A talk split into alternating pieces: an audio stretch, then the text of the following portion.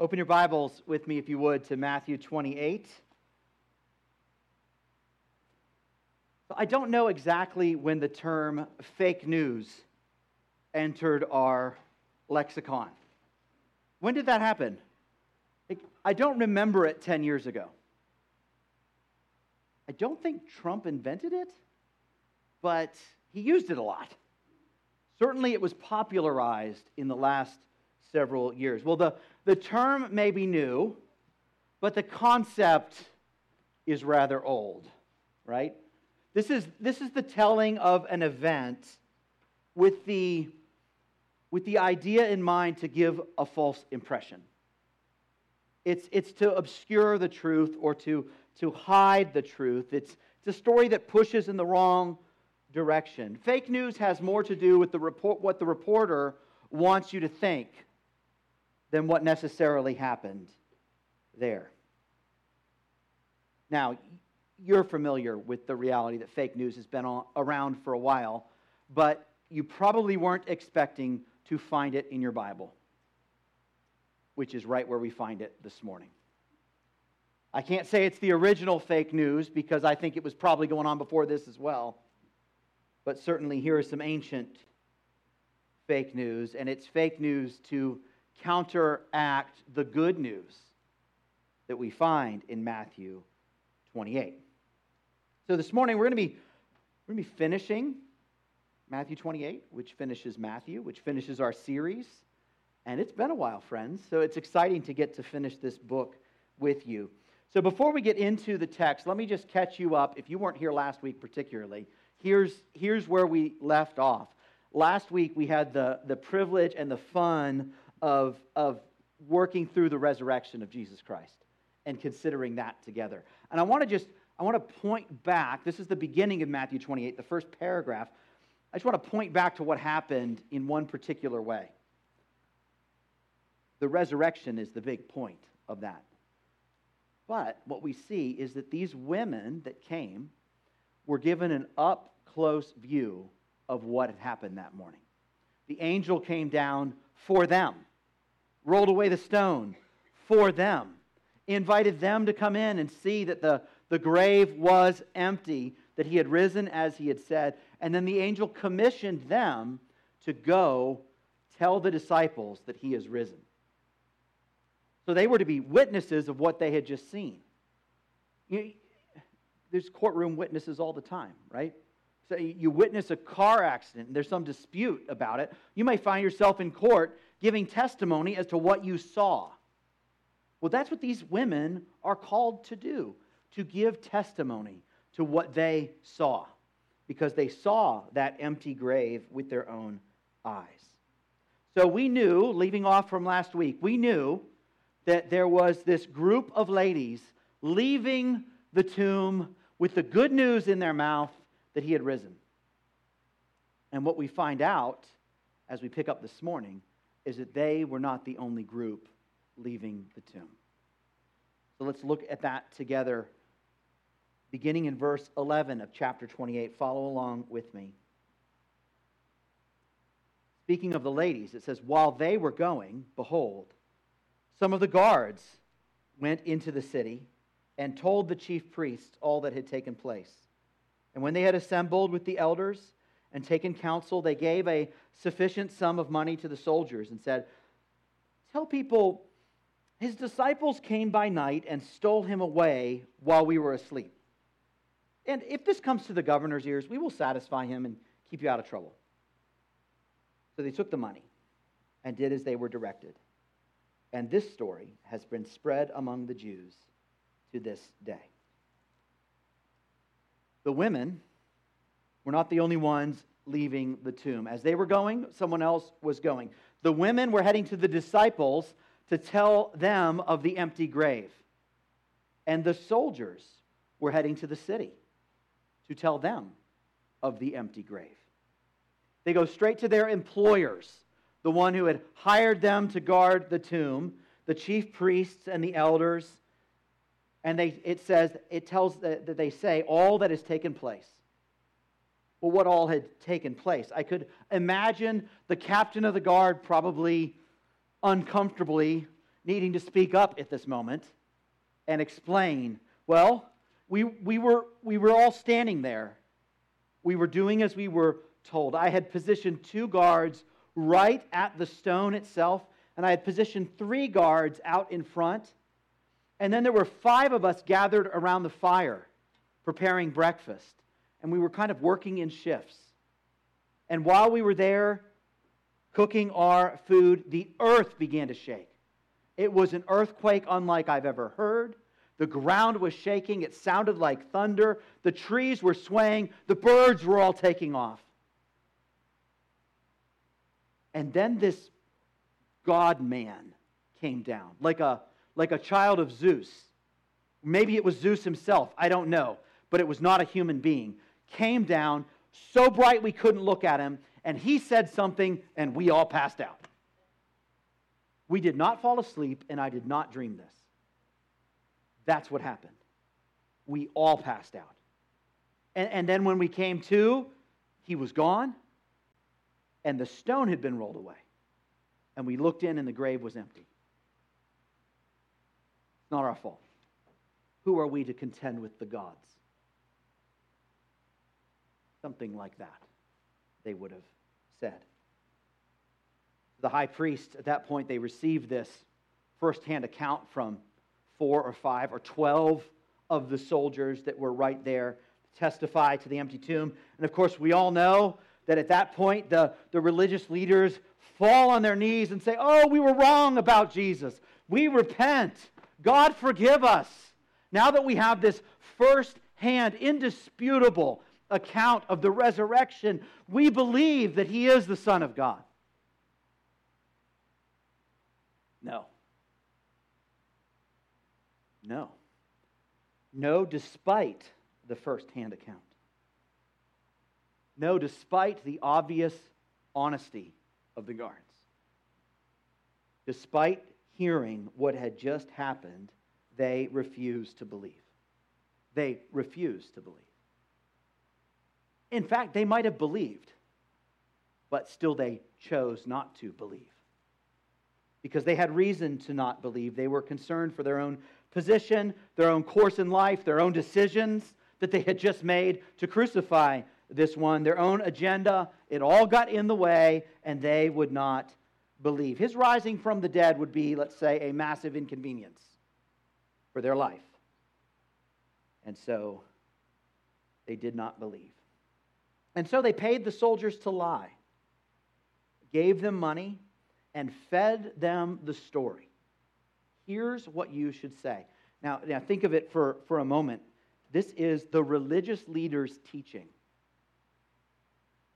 Heresy. Teaching false disciples. Making, baptizing false disciples. Here's what you should say. Say that you fell asleep. Say that he has not risen. Say that his disciples took the body. They commission them as false evangelists.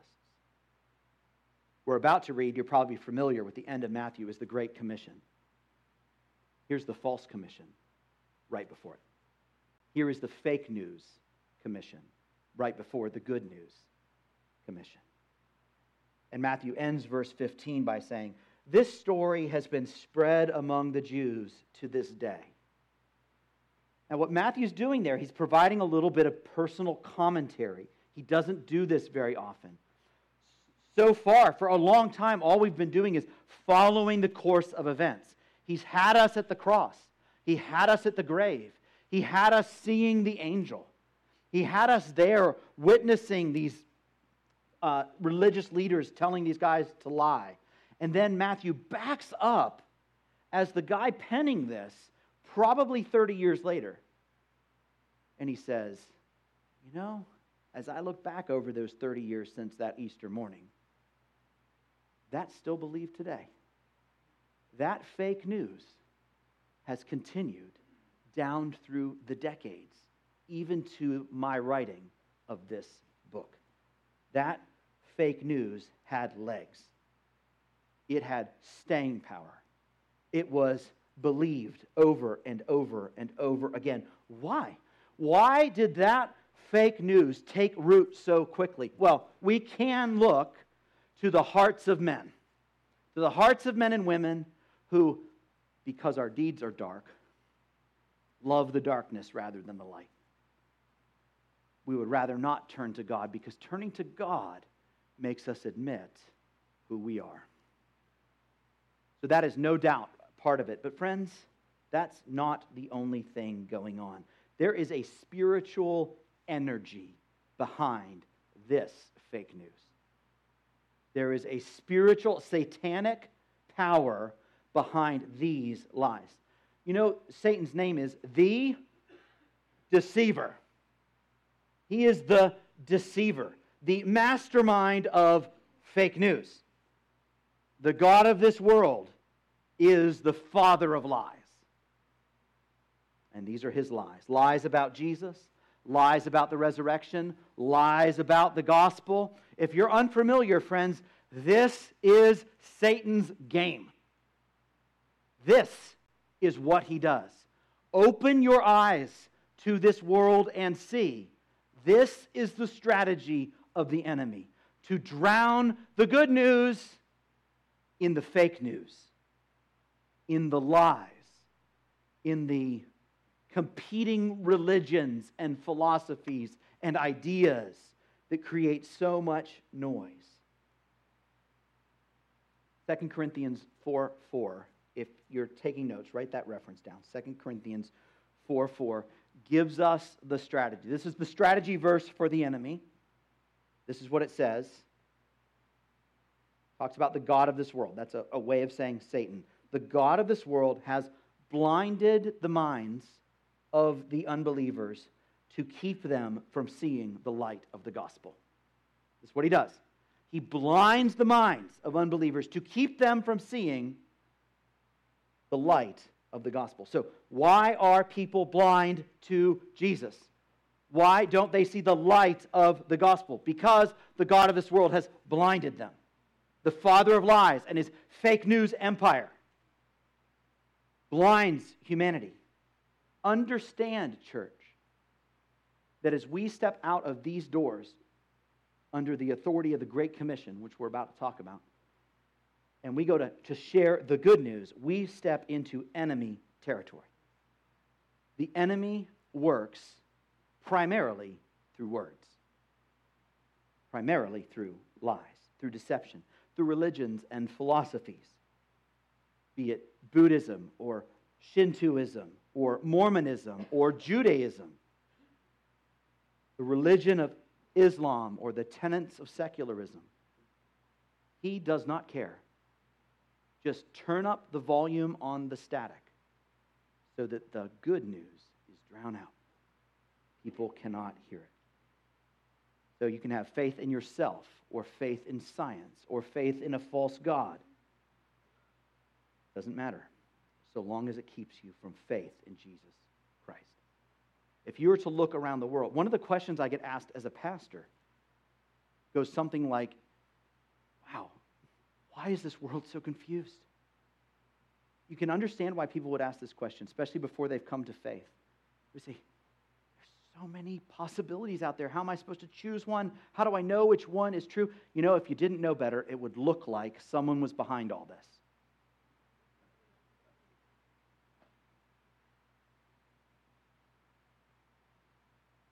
Our warfare, and we are a church at war, is not against people. It is not against flesh and blood. It is against the principalities and powers reigning over this present darkness.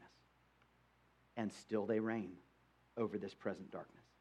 And still the fake news goes forward about Jesus and primarily him not rising from the dead. How do you battle against such things? Simply by speaking truth.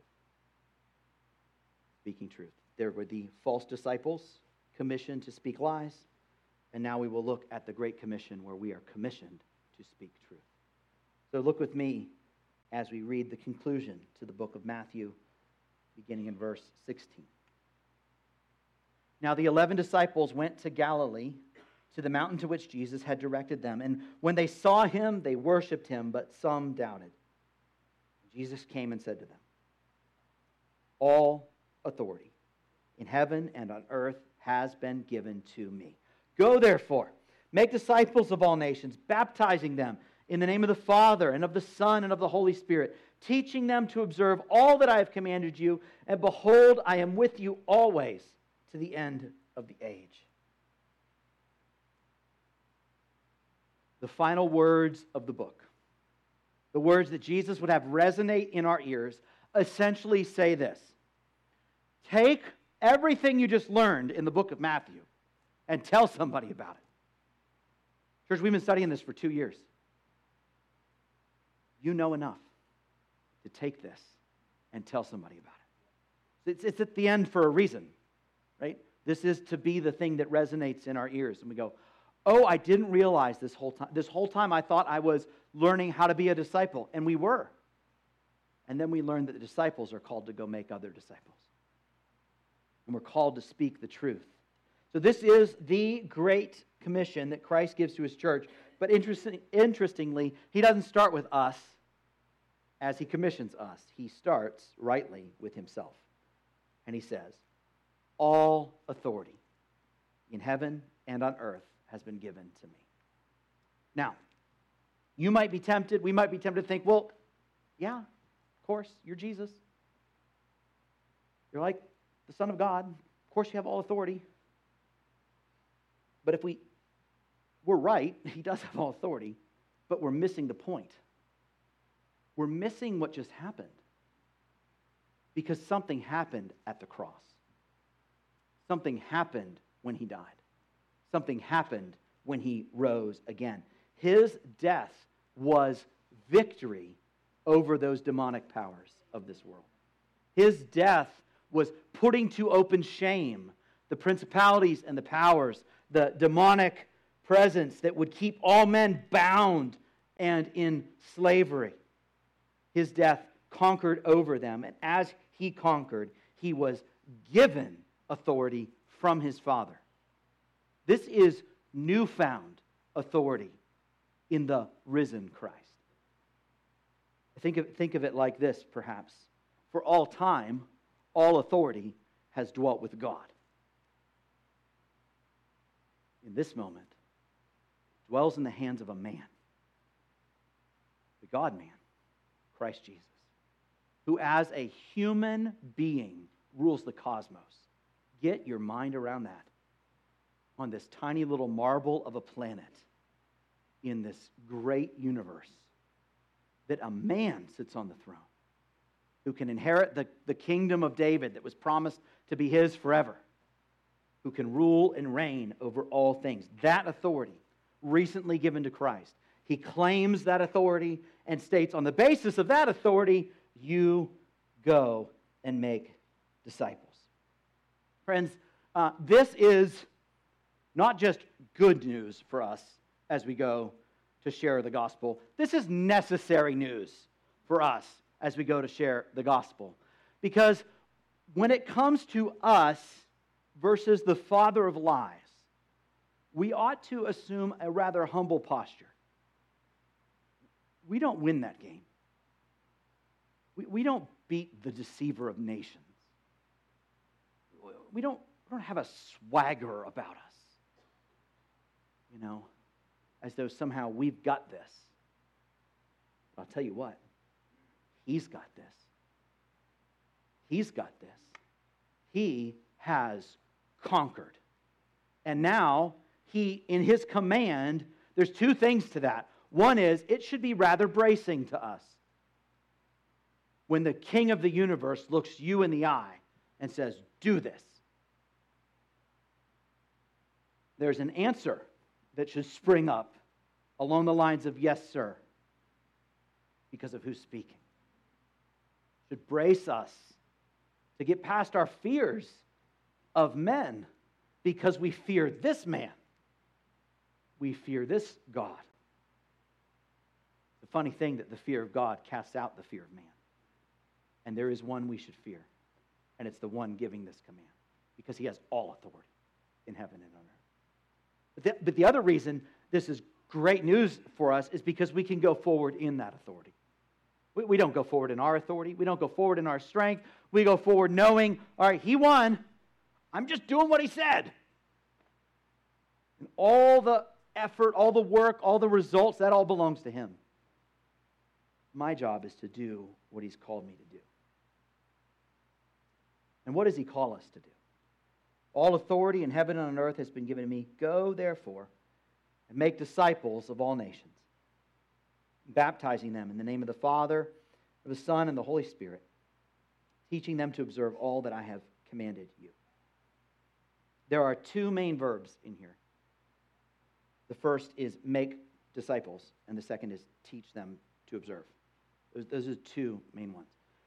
There's one that says, go, therefore. It, it would be better said, in your going, make disciples. So the, the, the emphasis is on the making of disciples. What does it mean to make a disciple?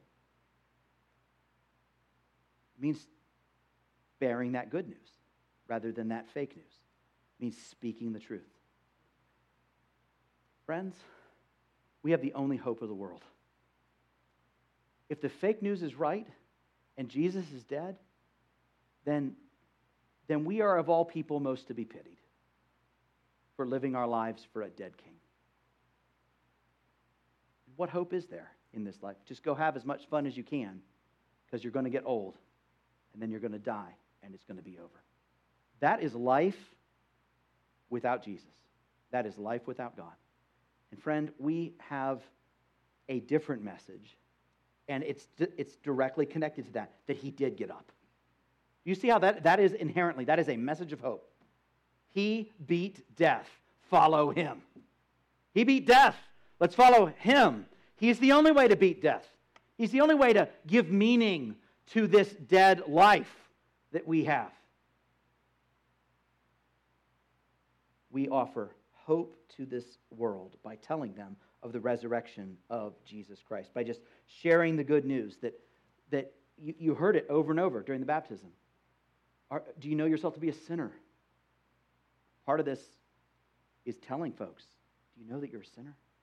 This is what God word, God's word says of you. That's, that's the bad news part of the good news. That's the hard part. But, it, but if you don't get that part, you don't get to the good news.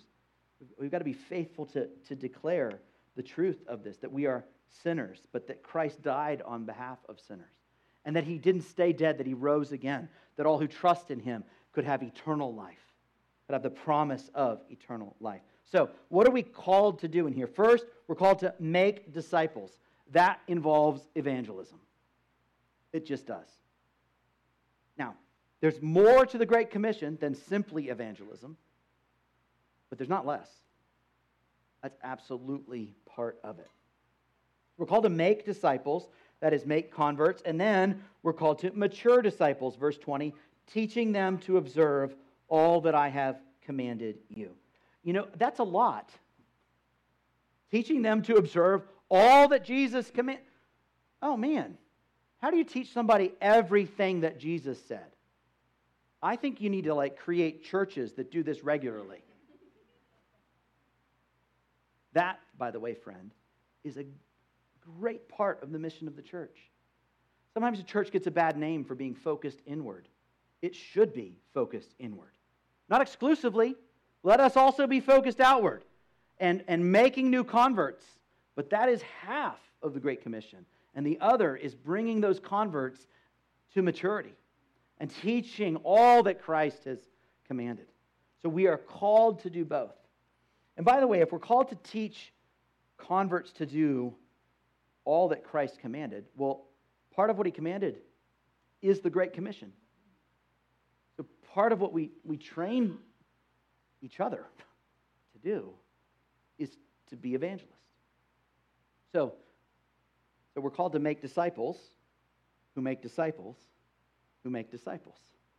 It's part, part of what we're called to. So let me, let me, as we get to the conclusion of the book, and obviously the Lord's application for us this morning, I, I want to begin by just encouraging you.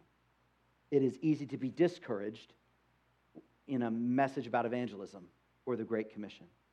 But, but I want you to see the multiple ways that folks in this church, in different ways, are fulfilling the Great Commission. Then I want to challenge us to grow more. But, but part of this, if it involves telling the gospel to those who don't know Jesus, living in such a way that give, gives some authenticity to that message, training up those in the faith, then, friend, when you are teaching your kids about Jesus, you're fulfilling the Great Commission. Many of you don't need to leave your house to be about obeying Christ right here. Maybe you're praying around the dinner table or singing around the dinner table. And, and that is, that is drawing kids into this atmosphere of worshiping the King. That's Great Commission activity happening in homes. Maybe you come here. Maybe some folks aren't hearing me right now because they're over there serving in children's ministry and, and proclaiming and modeling the gospel to the next generation of kids. Maybe, maybe you're serving in Pioneer Girls or Boys Brigade or youth group. Lots of different ways here. It doesn't have to be in the walls of your house. It doesn't have to be in the walls of this church, though, either. Maybe it's in that kindness to the neighbor that you're reaching out to, that you're building relationship with. Maybe looking for an open door to say something about Jesus. Maybe you're, maybe you're praying for a coworker. Your prayers are Great Commission activity if you're praying Great Commission prayers.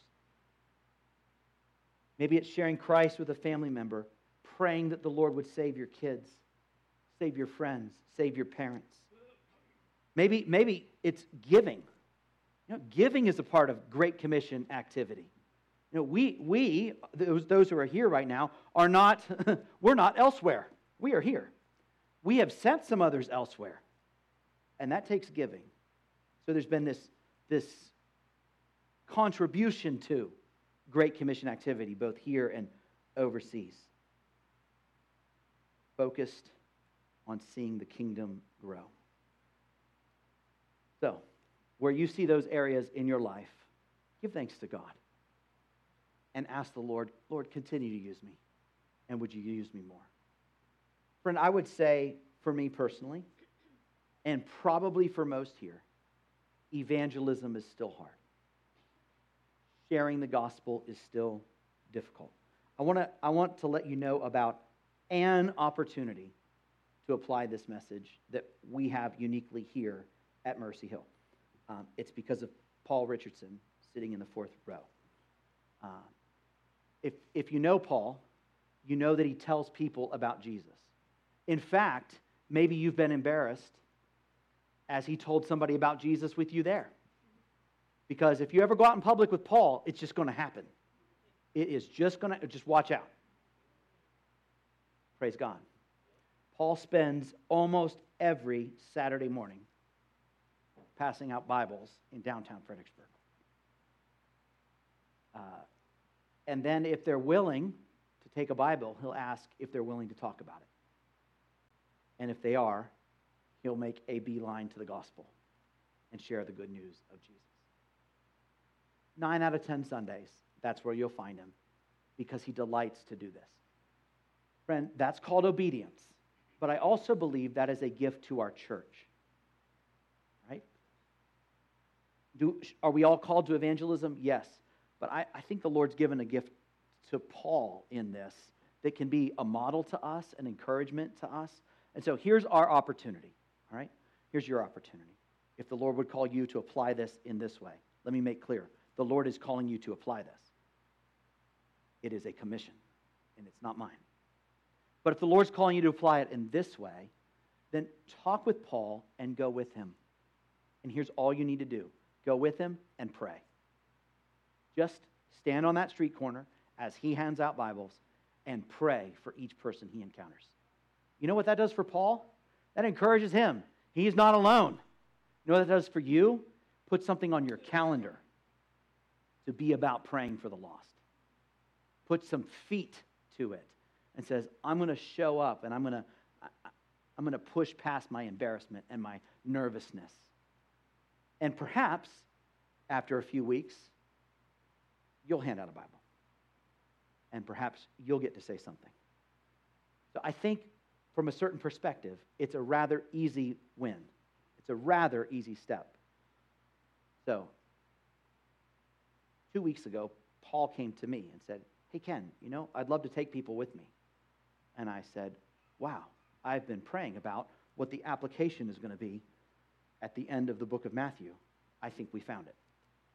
So it's an opportunity for us as a church to join with him, and I think allow the gift God's given him to benefit all of us who aren't routinely out there like he is. Does it make you nervous? Me too. Perhaps another question is more helpful. You trust Jesus? Trust him? Is it good news that we have? Is it good? Will, will it, will it be a blessing to anyone that actually receives it? Are we selling a bad product? You know? Like we kind of know deep down, like this isn't a good product. Friends, we've got the best product in the world. We've got the best news in all the world. So we get to take the message of hope. So whether that's going with Paul or that's continuing to pray for your neighbor or talk with that person at work, may the Lord help us to be faithful, to walk out this great commission. And I want to, I want you to, uh, want to leave you with the last words that he leaves us with, because it would be hard to imagine more encouraging words at the end of the book. And behold, and look, and check this out. I am with you always to the end of the age. Praise God, church. We don't do this alone. So at the beginning, he promised his power, and at the end, he promises his presence. He is with us. And, and oh, that little phrase, to the end of the age. You know, if that wasn't there, I would have thought, well, yeah, he's with the disciples always, because, like, they're the disciples. But the end of the age, well, well, we're not there yet. So he's still here. That's good news. Those words are for you. Those words are for me. That our Lord is with us. Us, not just them. Us until the end of the age. And it says he's with us always. This could be applied in a thousand ways, at a thousand times, where you can rely on the presence of the Lord with you. But I will say, the context is that he is with us in our going, in our evangelizing, in our telling, in our walking out the Great Commission. And so, have no faith in yourself, but have all faith in him, that he will meet you on the street corner with Paul. He will meet you as you walk forward. So let us go forward with him, and let us make him known together.